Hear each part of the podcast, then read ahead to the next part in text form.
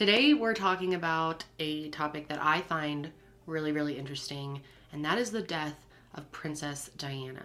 It's just one of those things that's always intrigued me, and it's so sketchy. There's so much to go over here. If you've never heard the full story of her death, you definitely need to hear it. I did do a video on her death when I first started doing videos like this almost five years ago, but I wanted to revisit it now just because my whole process for making these videos has completely changed. And lately, after the last big interview with Harry and Meghan, I have been finding myself kind of re intrigued by the royals again. The thing about Americans is we don't really know shit about anywhere else but America, at least most of us. And one thing we really never learn much about anywhere and we don't get a lot of news on or anything is the royals. So I'm aware that a lot of you watching this are probably a lot more into the royal family than me and just know a lot more about them because they've been a part of your lives forever. And then there's probably a lot of you that don't know anything about the royal family. So I'm gonna try to break down this story as simply as I can. So, first of all, Diana Frances Spencer. Who is she? Where does she come from? She was born July 1st, 1961, and she was the youngest daughter of British nobles John Spencer and Frances Shand. And one misconception that people seem to have about Diana or had about Diana is that she was kind of a commoner who was suddenly whisked into the princess role. But it turns out that she was very used to this whole world of the royals, and her family was very close with the royal family. She definitely came from money. She lived in a huge house growing up. She grew up with her two sisters, Sarah and Jane, and her younger brother, Charles. She did have another brother named John, but unfortunately, he died when he was just about an infant, and that was the year before she was born. Diana's parents divorced when she was only about seven years old, and she took it really, really hard. Her father ended up getting custody of the kids.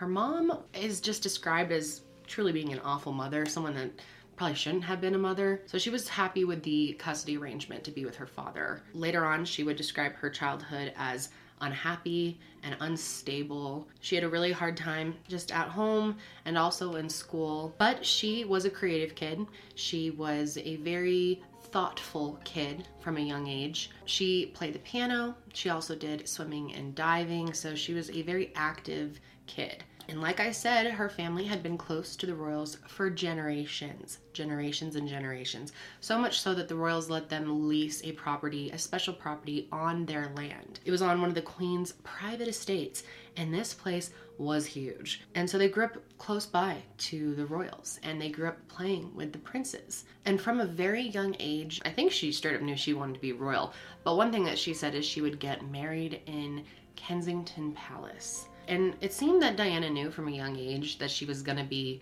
important or she was going to somehow make herself important. So Diana grew up around the royals and she really liked Charles from a young age. He was much, much older than her though, so it was kind of one of those little girl crushes. But she always loved the idea of marrying him, and maybe becoming a royal herself. And then when she was 16, Diana first met Prince Charles, and he was 29 at the time. He was actually dating her older sister, Sarah, at the time, and she was just the younger sister who was around. Then, when she was 17, she moved to London when she was done with finishing school, of course and she moved into a flat with seven other friends. And during this time, Diana took a bunch of low paying jobs. She definitely did not consider herself above any type of work, even though she came from wealth. She was a nanny at one point, a house cleaner, even a hostess. So then, in the summer of 1980, Prince Charles started showing interest in Diana. They started dating, and the paparazzi were really into it. They would literally follow them around on dates. This is one of their early dates that were filmed, and their relationship just moved really, really fast. Now, here's the thing with the royal family, right? A lot of them used to marry each other. They would keep it very controlled. So they don't let the king or the prince, Prince Charles in this case, just go out and marry anybody. Love is not enough. They've got to have the looks, they've got to have the poise, and they basically have to be approved. And Prince Charles at the time was actually kind of in love with someone else. I mean, he was. Camilla. And there was a lot of tension between Diana and Camilla because Camilla was always around, but there was a lot of pressure on Charles as he was getting older to pick someone, get married, and start making heirs to the throne. So he decides that Diana is a good fit and he decides to propose to her in February of 1981. And at first, Diana didn't agree right away to marry Charles. She actually had to think about it for a little while because she had grown up around the royals and she knew what all went into being part of their family. But eventually she agreed. And this was a huge role. She could possibly be the queen one day. And there's a lot of debate when it comes to Charles and Diana. Was there ever love between them? A lot of people say that Diana truly loved Charles. Um, a lot of people say Charles truly loved Diana. But most people say that this seemed to be kind of forced. And it seems like Charles was never really in it. Diane, on the other hand, that's where the question mark lies. Like, how into him was she actually? Was she ever really in love with him, or did she like the idea of being a royal? And there's this interview clip that is really telling of how their relationship was at the time. I, am amazed that she's uh, been brave enough to take me on. and I suppose in love. Of course. Whatever in love means. If you couldn't hear what he said, he said, Yes, of course, I'm in love with her, whatever love means. Now, Diana claims that this isn't the first time he said this, that he said this privately to her another time. And when you look at this clip, knowing that he has a side chick, you realize that's who he's talking to. He doesn't want Camilla to think that he isn't in love with Diana for real. When you marry, in my position, you're going to marry somebody who perhaps one day is going to become queen. And you've got to choose somebody very carefully, I think, who, who could fulfill this particular role. Because people like you, perhaps, would expect quite a lot from somebody like that. And it's got to be somebody pretty special. And later on, she described that moment where he said that as being traumatizing. She was just devastated that he would say something like that. I was brought up in the sense that, you know, when you got engaged with someone, you loved them. And the most extraordinary thing is we had this ghastly interview um, the day we announced our engagement, and this ridiculous ITN man said, Are you in love? So I thought, What a thick question. So I said, Yes, of course we are, in the sort of fat, Sloane Ranger that I was. And Charles turned around and said, What in ever in love means. And that threw me completely. I thought, What a strange question. What strange God, how does it traumatize me? But they were going to be getting married, which was a huge deal. And a big royal wedding like this actually hadn't happened in years at this point. So everyone was really excited. All eyes were on Diana for sure. I left my flat the last time and suddenly I had a policeman. And my policeman the night before, before the engagement, had said to me, I just want you to know that this is your last night of freedom ever in the rest of your life, so make the most of it.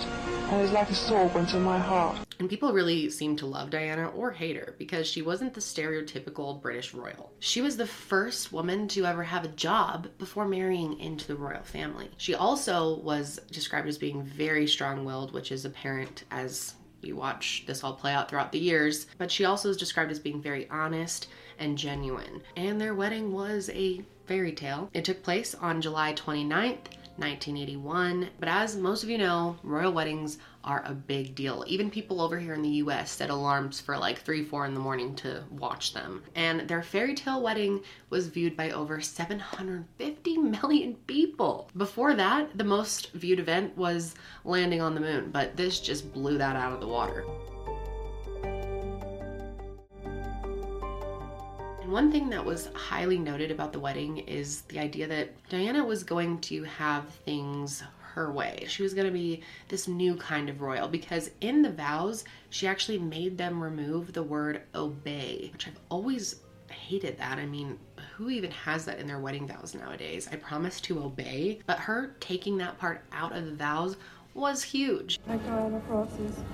Take thee, Charles Philip Arthur George. Take thee, Charles Philip Arthur George.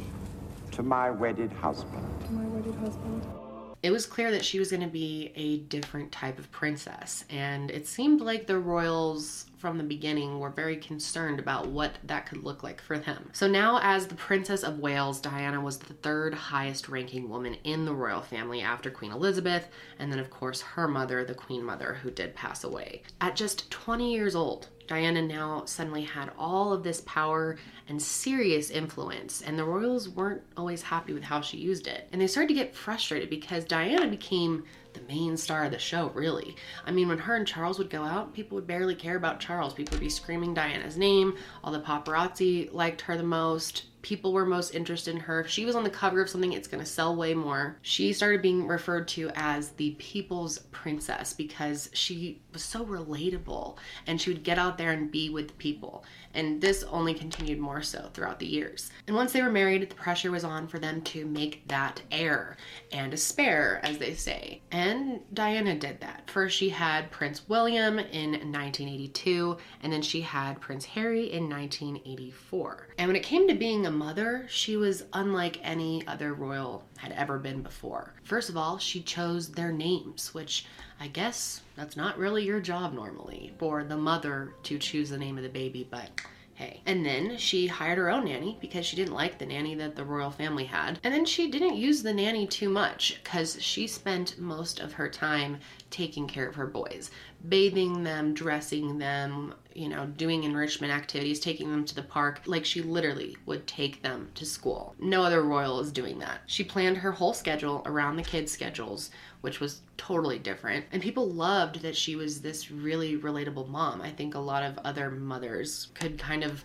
connect with her in that way. And all of this really irritated the royal family and also people that were working for the crown, which that's the one thing that a lot of us don't understand about the royals. There are people that work with the royals. There's the royals and then there's this establishment that works with them and controls them. And they wanted Diana to kind of shrink her personality a little bit. You know, you're standing out a bit too much. You're being a little too relatable. But Diana only amped all that up. She started really forging her own path in charity work and she did some amazing things. One of the most amazing things that Diana ever did, one of the most profound things she ever did, was back when the AIDS crisis was going on and there was all this misinformation about how AIDS was spread. She was actually one of the first people to shake hands with someone who had AIDS openly, have it photographed, and prove that it does not spread that way. She did not see herself as above anybody. She spent her time with the sick,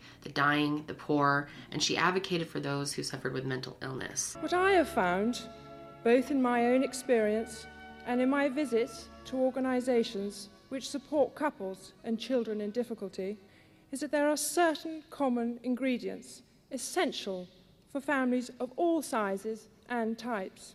There must, of course, be love, but love in its most practical forms commitment to each other, sharing together, self discipline, and some self sacrifice. And as the years went on, she was only more and more loved by the public. And this only added to tensions between her and the crown. But despite her popularity, she was absolutely scrutinized by the media. Over the years, Diana had more and more negative news stories coming out about her, and they were never denounced by the royal family. There was no protection for her at all. The media attention was insanely overwhelming to her and isolating. You have to stay in all the time. You have to ask permission to go anywhere. There's all these protocols, and it makes your life extremely depressing. Diana at this time was really struggling being a royal. She always felt like she wasn't meeting her expectations, and she also felt some passive aggressive energy that the royals did not want her to actually be in a position of power ever.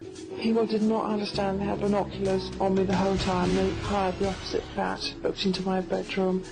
I cried like a baby in the four walls. I just couldn't cope with it. So that first week was such a traumatic week for me. I learned to be a royal in one week. I was thrown into the deep end. Nobody ever helped me at all. They'd be there to criticise, but never be there to say well done. And during this time, Diana became very depressed.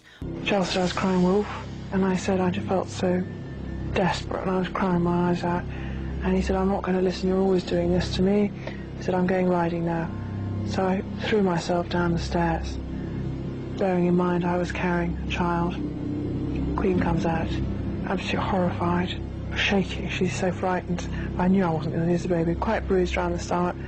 And Charles went out riding, and when he came back, you know, it was just dismissal, total dismissal. After five years of being married, my sister Jane came up to see me, and I had a V-neck on and um, shorts. She said, Dutch, what's that marking on your chest? And I said, oh, it's nothing. She said, what is it? And the night before, I wanted to talk to Charles about something. He wouldn't listen to me, said I was crying wolf. So I picked up his penknife off his dressing table and um, scratched myself running down my chest and my both both thighs. There was a lot of blood, and it hadn't made any reaction whatsoever. One thing about the royals is they want to look perfect. They don't want to look like they have emotional issues, and they did not like that Diana was openly talking about her mental health. Diana experienced bulimia from the pressure of being a royal, and she actually said this was caused by Prince Charles, that he grabbed her waist when they first got married and said, Getting a bit chubby there. After she had her babies, she had postpartum depression. She thought about taking her own life, and she was the first royal family member to ever talk about these things publicly. And eventually, things got even worse because Diana found out that Charles had reconnected with Camilla, which who knows if they were seeing each other that whole time or if there was a break. I'm not really sure. But whatever it was, was back on, and Diana was not happy about it. And apparently, when she confronted him about the affair, he said, Well, I refuse to be the only Prince of Wales who never had a mistress. On the telephone and he's on his hand and saying, whatever happens, I'll always love you. And I told him I'd listen to the door.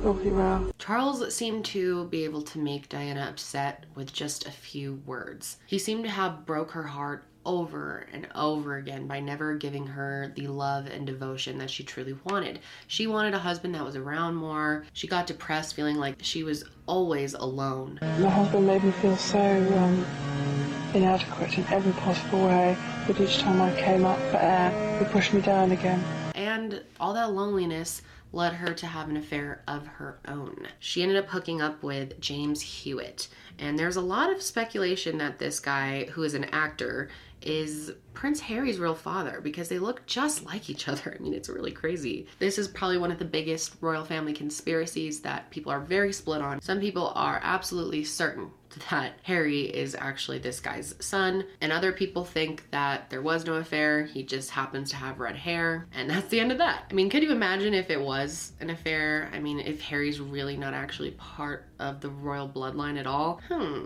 it definitely makes you think. Allegedly, James had gotten with Diana about 18 months before Harry was born, and they had hooked up several times over that whole time period. So it's possible he could be the dad, but no one can confirm anything. But clearly, their marriage was disintegrating, and they were both happier with other people and apart. So they officially announced their separation in 1992. Then, three years later, in November of 1995, Diana gave this exclusive interview to the BBC. And this was a big deal. This is a super famous interview. She discussed all the loneliness in her marriage and all the unhappiness in her life as a royal. And she talked very openly about her and Charles' affairs. And when all this came out, it seemed like the public, most of the public, loved her enough that they really didn't care that she cheated.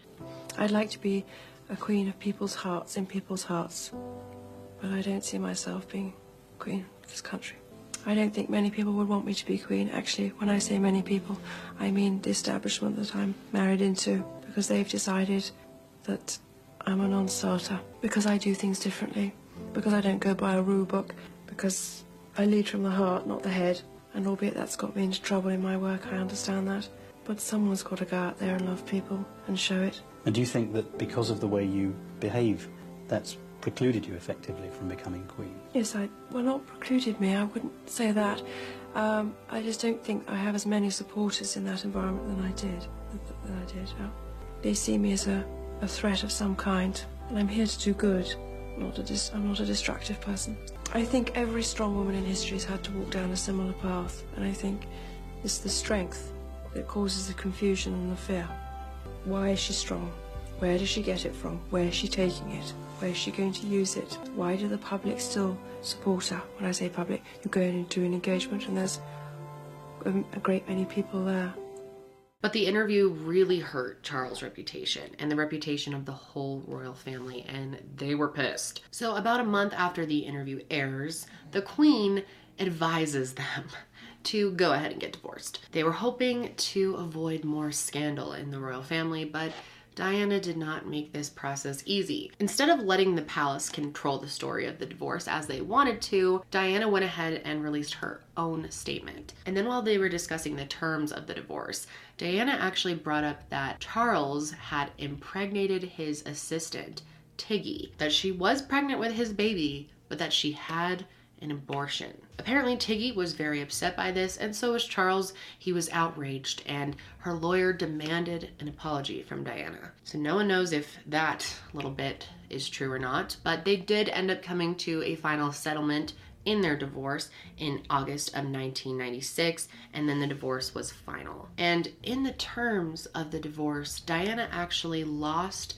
her title as her Royal Highness. Now, I've heard completely conflicting things about how this happened. I've heard some reports that the Queen wanted her title taken away and Charles didn't really care and was fine with her keeping it. I've heard the complete opposite that the Queen was okay with her keeping her title because she still has children who are in the royal family and that Charles did it just to spite her. But either way, her official title was removed, and this really upset her. The day that it happened, she was just laying in bed and was crying, worried that people wouldn't take her seriously anymore. So eventually, Diana moved on, and Charles went back with Camilla, which is a whole interesting can of worms in itself that I don't have much time to talk about today. Camilla and Charles are still together. The queen still does not like her because of the cheating scandal and refuses to be like seen with her in certain places, stand with her in certain areas.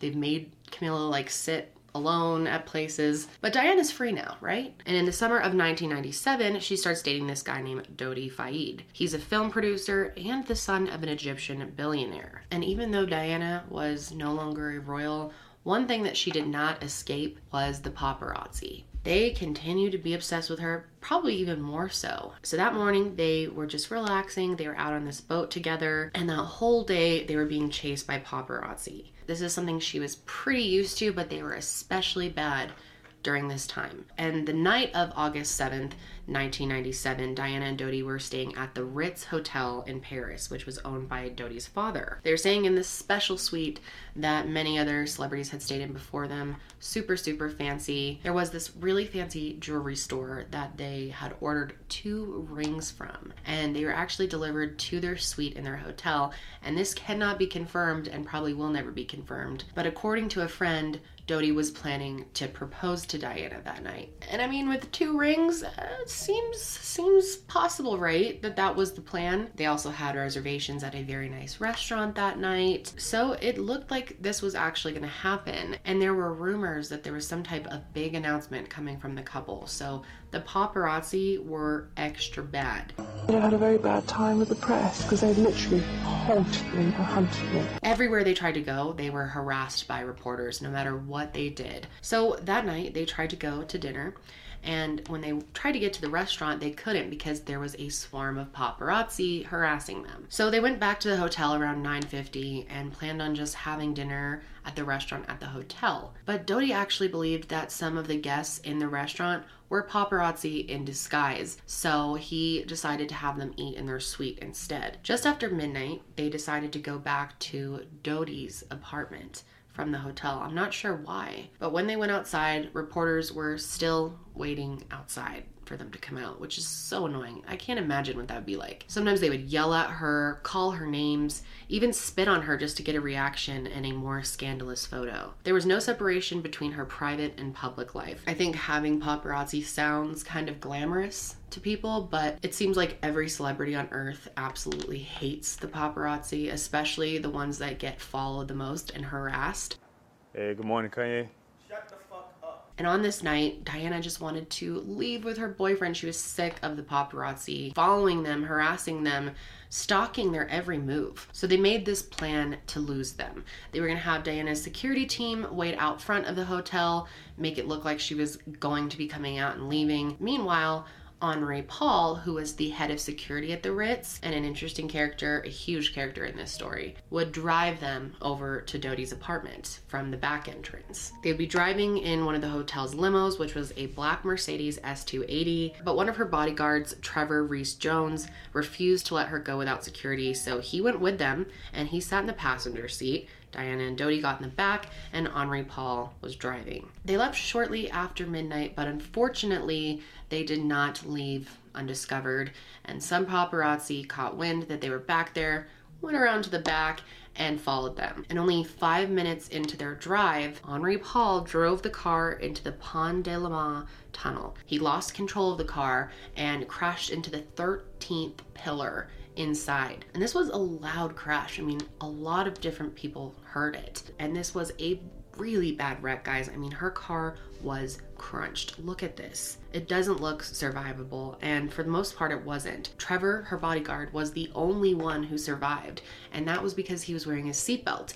And most of the time, bodyguards didn't even wear seatbelts at this time, so it was kind of a move that really saved his life in the end because no one else in the car was wearing seatbelts and no one else survived. Dodi was actually thrown out of the limo and landed about 20 yards away from it, and Henri Paul probably died instantly at the scene. There's this doctor named Frederic Mailliez, and he claims that when he got to the limo, Diana was still alive and that she was calling out for Dodi. And as this whole scene is unfolding, the paparazzi is doing nothing to help. They chased them into that tunnel, so they were all there, and all they did was take pictures. That doctor said that they were only a few centimeters from her face taking these pictures, and according to him, her last words were, Oh my God, leave me alone, leave me alone, which is, ugh, really, really upsetting to think about. The wreckage was so bad that they actually had to cut Diana out of the limo with a chainsaw. And I guess in France, and I'm not sure how it is now, but back then at least, the way that they deal with emergency situations was completely different. In America, we get people in ambulances and get them to the hospital as fast as possible in most cases. In France back then,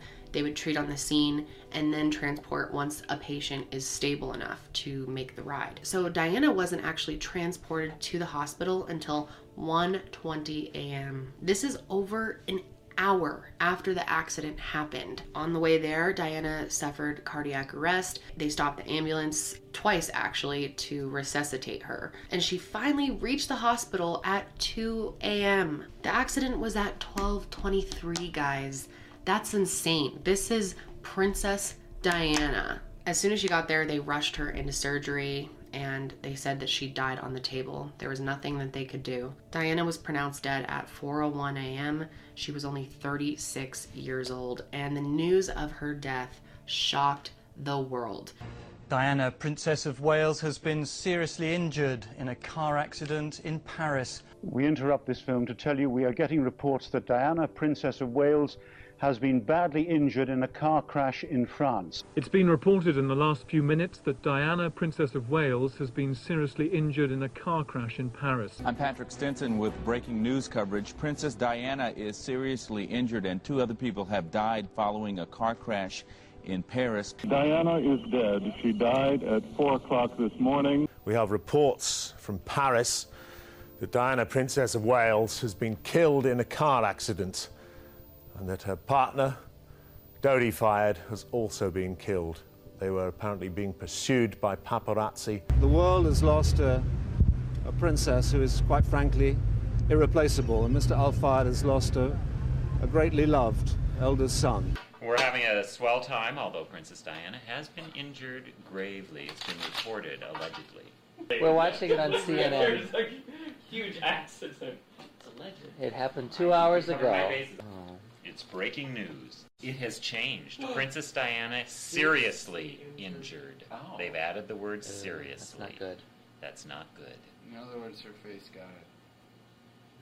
Dodi Al Fayed is dead, as was the driver from the Ritz. You know that will be the most photographed car. What adventure play? Roadside assistance. With loader towing. Princess Diana dead. Oh! Where's the remote? Oh my god. Oh. Oh. Step out because it's still going on. Uh, But it appears to be official. Uh, Princess Diana, at the age of 36, has died of massive internal injuries she uh, suffered in a car accident along with her companion Dodi Al Fayed.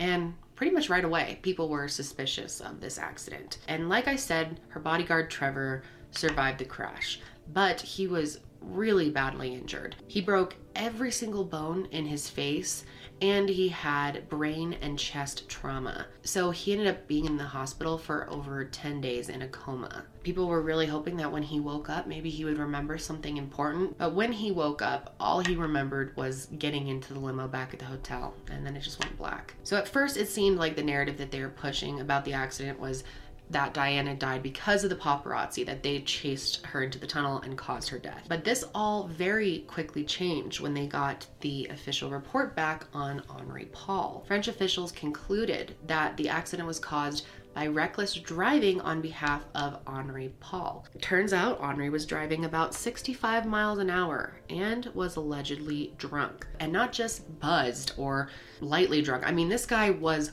wasted, according to the reports. His blood alcohol level was more than three times the legal limit. And it's confusing because he was working that day. But what many people don't know is he was working and then he went home for a bit because he lived very close by. So some people think he went home and just drank a bunch of wine. And then he was called back to work later in the evening and he came back just completely wasted. But the problem with that theory is that there is footage of him at the hotel that night where he looks completely fine. He doesn't look drunk at all. And this footage has been highly, highly scrutinized by people. There's definitely more to get into when it comes to Henri Paul, and I will later in this video. But another really strange thing that I think really caught people off guard right away is that the tunnel was washed with some type of detergent spray, hosed down, and then reopened to the public in like 24 hours. And that was the end of that, or so authorities thought. But people would go on to speculate to this day about what actually caused that crash. People started talking about the idea that this was a planned accident very, very early on, like right away. But a full inquest into the crash didn't happen for nearly 10 years. And during that time, there was so much public pressure on British officials that they were forced to launch Operation Paget, which was an inquiry to establish whether there was any truth to the conspiracy theories. It started in 2004 and wasn't completed until 2008, and their inquest confirmed to them that her death was caused by Henri Paul's drunk driving, but they also put some blame on the paparazzi, which it seems like people fall into one of three categories. You either believe the royal family or some type of power over them took her out, or you believe it really was reckless driving, or you believe that the paparazzi caused her death. So that night, because they were being chased, Henri Paul drove into that tunnel going 65 miles an hour, which is incredibly dangerous. Some people argue that he could have been going even faster than that. And after they did some research into it, it seems that this is normal practice for the paparazzi that they will chase you that fast and that there was a lot of these kind of races going on. So they ended up looking at nine photographers and one motorcycle driver, and they were investigated as possibly causing involuntary homicide and for failing to aid the victims. Instead of doing anything to help, they just stood around taking pictures. And there's this idea that they possibly could have purposely caused that crash to get good photos. Three eyewitnesses saw this bright light flash in the tunnel. They said it was much brighter than a camera flash and it definitely could have blinded Henri Paul as he drove into the tunnel. And during the British inquest, two additional people came forward with the same story. And British authorities have never been able to figure out what actually caused that bright light. British authorities couldn't understand how it didn't blind everyone else that was in the tunnel, so they determined that it just never happened. Also, right before the crash, it said that there was a white Fiat Uno that hit the back of their limo and pushed it into the pillar. And this mystery Fiat apparently sped away afterwards. One couple said they were almost hit by the Fiat as it swerved around them in the tunnel. Also, authorities found white paint on the side view mirror and the bumper of the limo, and pieces of plastic in their wreckage that matched the Fiat. And apparently, French authorities spent two years searching for this mystery Fiat and never found it. They never positively identified the driver, but there are a few suspects. There's this taxi driver named Le Van Thanh, who was a 22 year old at the time of the crash, and he owned a white Fiat Uno, and he was identified by a witness as the driver. And according to his father, he actually went and woke his brothers up in the middle of the night, a few hours after the crash, and had them help paint his Fiat from white to red. And not only that, he also replaced the bumpers on the car. He was interviewed by the French police for six hours, but he refused to attend the British inquest. French authorities claim that he wasn't interviewed further because they had checked into his alibi already and ruled him out. And what's interesting is his alibi was that he was at work all day, but it turns out he actually left work early that day, so his alibi does not hold up. The owner of the Fiat also could have been this photojournalist named James Andanson, and he had been following Diana for weeks. And in the week before her death, he followed her everywhere. And some people and authorities believe that he was really an informant for MI6, which, if you don't know what MI6 is, it's basically like the FBI. It's one of the UK's intelligence and security agencies. And what's really interesting about this James Andanson guy is less than six hours after the crash, he boarded a flight from Paris to Corsica, which is an island in the Mediterranean. And his reason for flying to this island has never been revealed. So that's super weird. At first, his wife gave him an alibi and said that he was home with her at the time of the crash, but later on she retracted this statement and said she could have been wrong. Shortly after the crash, he also painted his Fiat and sold it. He was very briefly interviewed by French police and almost immediately cleared. And after this, for months, James would go around bragging to his friends, allegedly, that he had explosive photos of Diana at the crash. But then in 2000, they found him in a BMW that was parked in a forest in the south of France, and someone had lit this car on fire out there.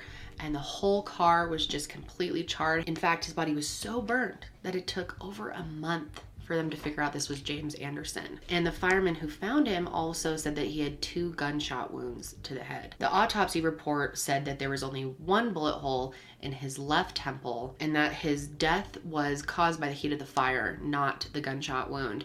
And they ruled his death a suicide. So there's clearly a lot of questions about this guy's death because why would he want to kill himself by setting himself on fire? I mean, his body was in such bad condition after he was burned that his head literally separated from his body and were in different parts of the car. So I don't think that's something that he would just decide to do. The only survivor of the crash at this point was Trevor. And as time went on, he started to remember more and more about the night of the crash. He specifically recalled that there was a motorbike that followed them into the tunnel and that it had been following them for a while and was sitting next to them at all the red lights they hit on the way. And before the crash happened, a witness described this same motorbike and said that it was driving on the right side of the limo and kind of cut off Henri Paul making it so he couldn't exit the tunnel. According to this witness, after the crash, this man walked over to the scene calmly, held up his hands in an X, like he was signaling to someone or something, and then got back on his motorbike and left. Didn't even take photos, so why was he there? And witnesses have described seeing several motorcycles around the car that night.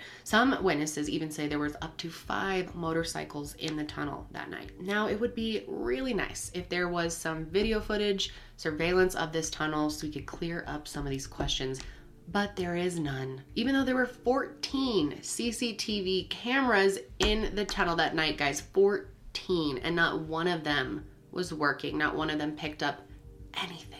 Some of them were turned around the opposite way, some of them were switched off, and authorities claim that none of the cameras were even working that day. But this has been highly debated because there was a person who got a speeding ticket from one of those cameras conveniently 15 minutes after the accident occurred. And there also happened to be no CCTV footage at all on their whole trek from the hotel to the tunnel, which is insane because they passed tons of cameras on the way. So let's talk a little bit more about Henri Paul, the driver of the car. There's been a lot of speculation that he possibly could have been working for MI6. In fact, it sounds like he was. It seems like he was working with them as some type of informant at the hotel. He was the head of security, so he knew a lot about what went on in the hotel and he would feed them information. So many people have speculated that he was hired to cause this crash. And it gets even weirder. It turns out that in the months before his death, someone had made direct deposits to his bank account for some large amounts. It was about 43,000 pounds or about $60,000, but it definitely could not be explained because his job at the hotel only paid about 21,000 pounds per year. After he died, it was discovered that he had about 171,000 pounds, which is equal to about $236,000, and his parents tried to explain all this money.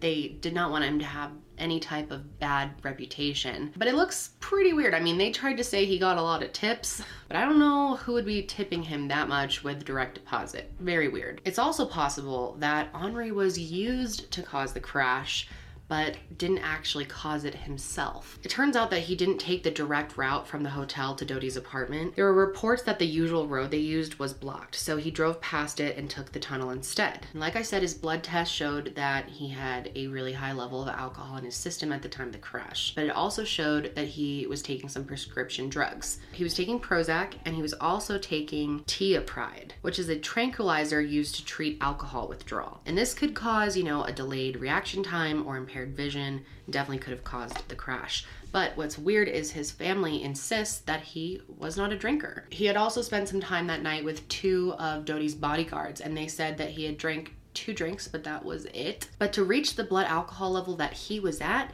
he would have had to have eight or nine, maybe more drinks on an empty stomach. And since he had dinner, it had to have been even more than that. Experts say that the amount of alcohol that was in his system combined with the prescription drug would have caused him to be severely and noticeably impaired. However, like I said earlier in that footage at the hotel, he looks completely fine. And what's also very strange is that his blood also showed a very high level of carbon monoxide. It was so high that he should have been unconscious. And since he died at the scene, like on impact, he wouldn't have inhaled any fumes from the car, any CO2. So there's been a lot of speculation about this. And many people think that his blood test could have been possibly switched with someone else, possibly a suicide victim who died of carbon monoxide poisoning. Trevor, the bodyguard who was in the car that night and should probably know more than anybody, said that he did not seem impaired at all. He said that there was no way he was drunk because if he was,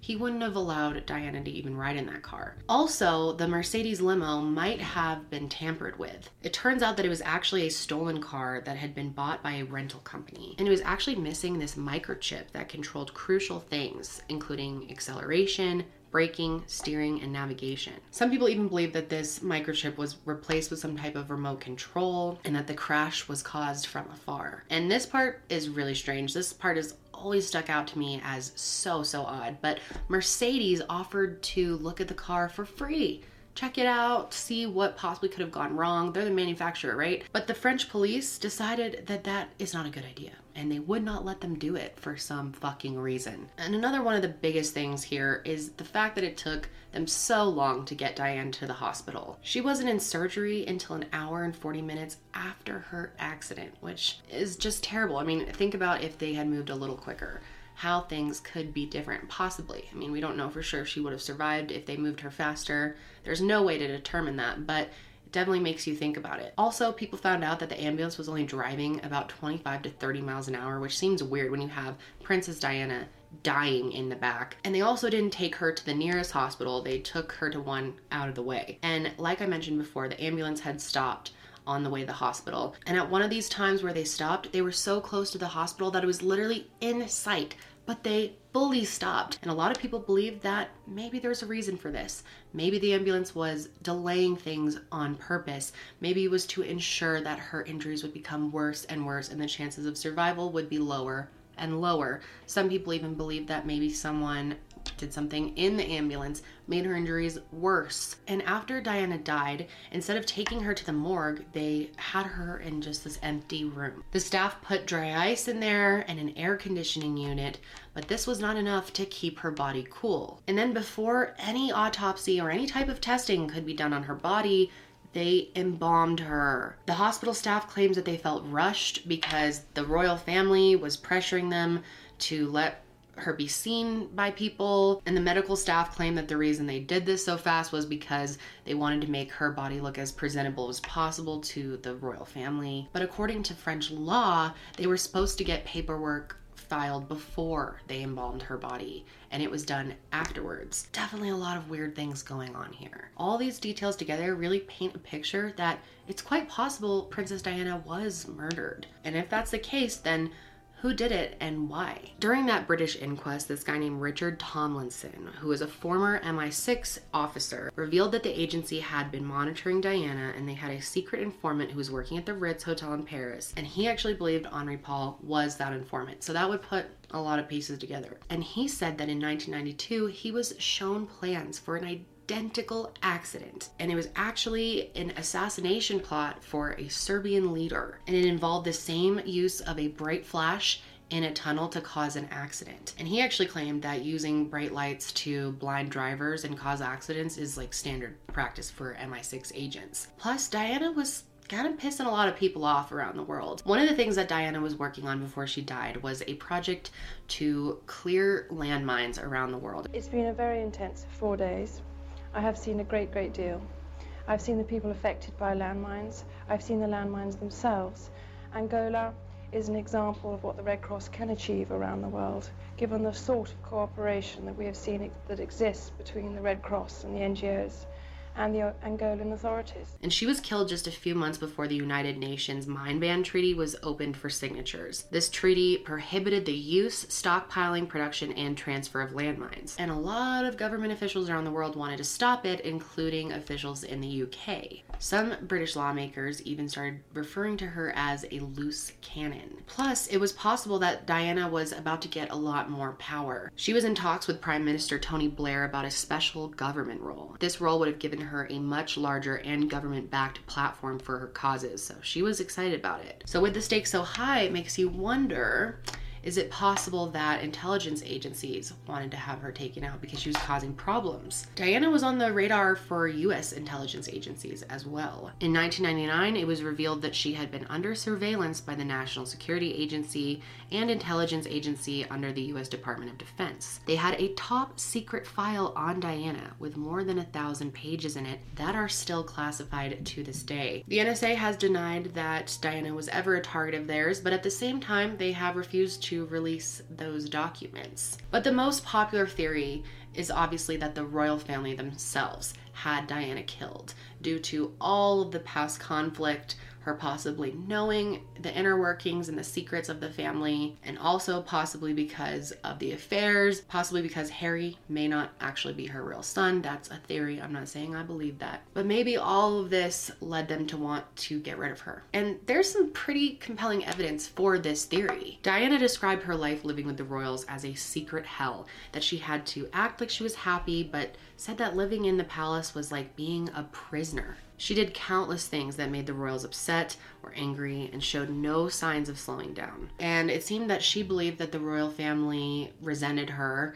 and that Charles pretty much just wanted her out of the way so he could move on. And when their divorce was first settled, she was offered royal security, but she actually turned it down because she was afraid that the royals would continue to spy on her. So she hired her own security to keep her family safe. And according to people that were close with Diana in the end, she was constantly worried about being bugged. She was constantly checking everywhere for possible wiretapping and checking her cars to make sure the brakes worked, that basic functions of the vehicles that she used worked. And after Diana died, her butler, Paul Burrell, who says that he has a lot of information on Diana, he claims he was like her best friend and really saw so much of the truth that she was going through. Anyway, after she died, he came forward with this letter that he said she wrote 10 months after separating from Charles. And in this letter, she basically said she was afraid for her life. At one point, she wrote, This particular phase in my life is the most dangerous. My husband is planning an accident in my car, brake failure, and serious head injury in order to make the path clear for Charles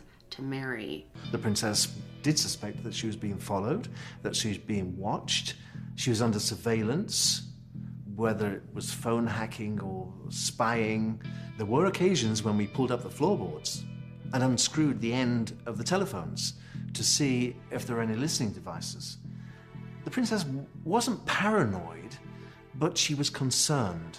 And because of these fears, Diana always wore her seatbelt. And Paul claims this is like a known thing, that she was always afraid one of her cars would malfunction. But what's so weird is she wasn't wearing a seatbelt on the night of the crash, and no one knows why. Experts have even said that if she was wearing one, she possibly could have survived. Paul claimed when he first read her letter, he was very concerned, and he went to her secretary to see if it was true, and he confirmed that Diana really was scared, especially because she had recently experienced unexplained car trouble. Her former bodyguard, Barry Mannakee, actually died in a mysterious accident and he was riding as passenger on a motorbike when he crashed into a car. But the thing was, he wasn't just her bodyguard. The two of them were actually romantically involved, and she believed that something possibly could have happened to him on purpose. I tell you one of the biggest crunches in my life, which I, I don't find easy to discuss, was when I was 24, 25, I fell deeply in love with somebody who worked in this environment. Mm. And he was the greatest friend I've ever had. You know, I was quite happy to give all this up. Well, I had all this, at the moment, at the time, it was quite something to have all this, um, just to go off and live with him. Can you believe it? Well, one can. And he not- kept saying he thought it was a good idea too. So I think he was bumped off. Um, there we are. I don't, I'll never know. She also had confided in her lawyer that she was paranoid that someone was after her and that she was afraid of the royal family. But after her death, the world was mourning. I mean, people were really, really sad about Diana. She was such a loved person, and the British people were just traumatized by this death. And normally, when important people die, like a royal, the flags are lowered to half staff. This is something we do here in America too. I think people do this all over the world. But anyway, for whatever reason, they decided that since Diana wasn't an official royal anymore, that they couldn't raise the flag to half mast and they couldn't even acknowledge her death. Plus, the queen didn't even release a statement right away, which was really odd. But after a lot of public backlash, they finally responded. It took them a week to raise the flag for Diana, and a statement wasn't released until the day before the funeral. Since last Sunday's dreadful news, we have seen throughout Britain and around the world an overwhelming expression of sadness at Diana's death. So, what I say to you now, as your queen and as a grandmother, I say from my heart. First, I want to pay tribute to Diana myself. She was an exceptional and gifted human being. In good times and bad, she never lost her capacity to smile and laugh, nor to inspire others with her warmth and kindness. I admired and respected her for her energy and commitment to others. I hope that tomorrow we can all, wherever we are, join in expressing our grief at Diana's loss and gratitude for her all too short life. And a few weeks before Diana was killed, she had been talking about some big surprise. And this started a lot of pregnancy rumors even before she died. The paparazzi were sure that the couple was about to announce a pregnancy or an engagement, something big was coming. But since they rushed her embalming, they were never able to do a test on her body, so we don't know to this day if she was possibly pregnant.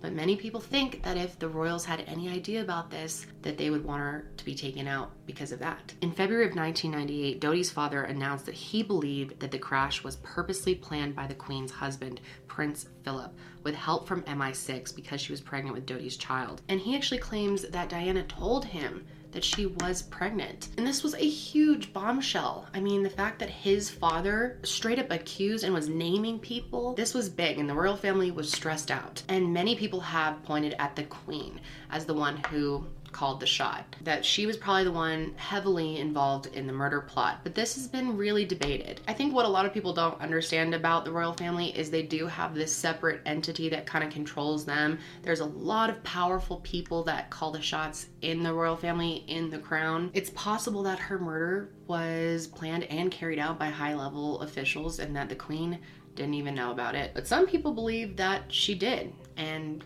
that to this day, she doesn't want this, the truth to come out about what happened that night. And then in May 2020, some new information came out from Anonymous, the hacking group, about Diana's death. So take this for what you will. The group claimed that Diana had proof that the royals were involved with human trafficking. They claim that she was about to release taped interviews with victims. Both her butler, Paul Burrell, and her sister Sarah both listened to 30 minutes of tape interviews after Diana died, including the interview that she did with a royal servant who claimed that he was raped by someone that was close to Prince Charles. But apparently, before this tape was ever given to the police, it disappeared. So a lot of people have speculated that if the royal family did find out about these tapes, that they could have had Diana just taken out. So there's clearly a lot here. There's a lot of theories. There's a lot of speculation of what truly happened that night. I don't think we will ever know unless some shocking evidence comes out or some information is declassified in the future. As of now, this is closed, and the Royals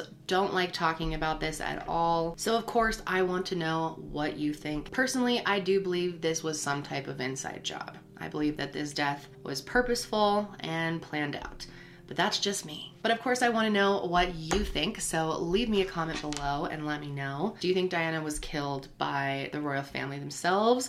Or people that are involved with the royal family? Do you think she was killed by MI6? Or do you think it's Henri Paul's fault? Maybe a combination of that and the paparazzi's fault? I mean, who's really to blame here? Or do you think that Princess Diana's death was caused by the paparazzi, harassing and stalking her every move?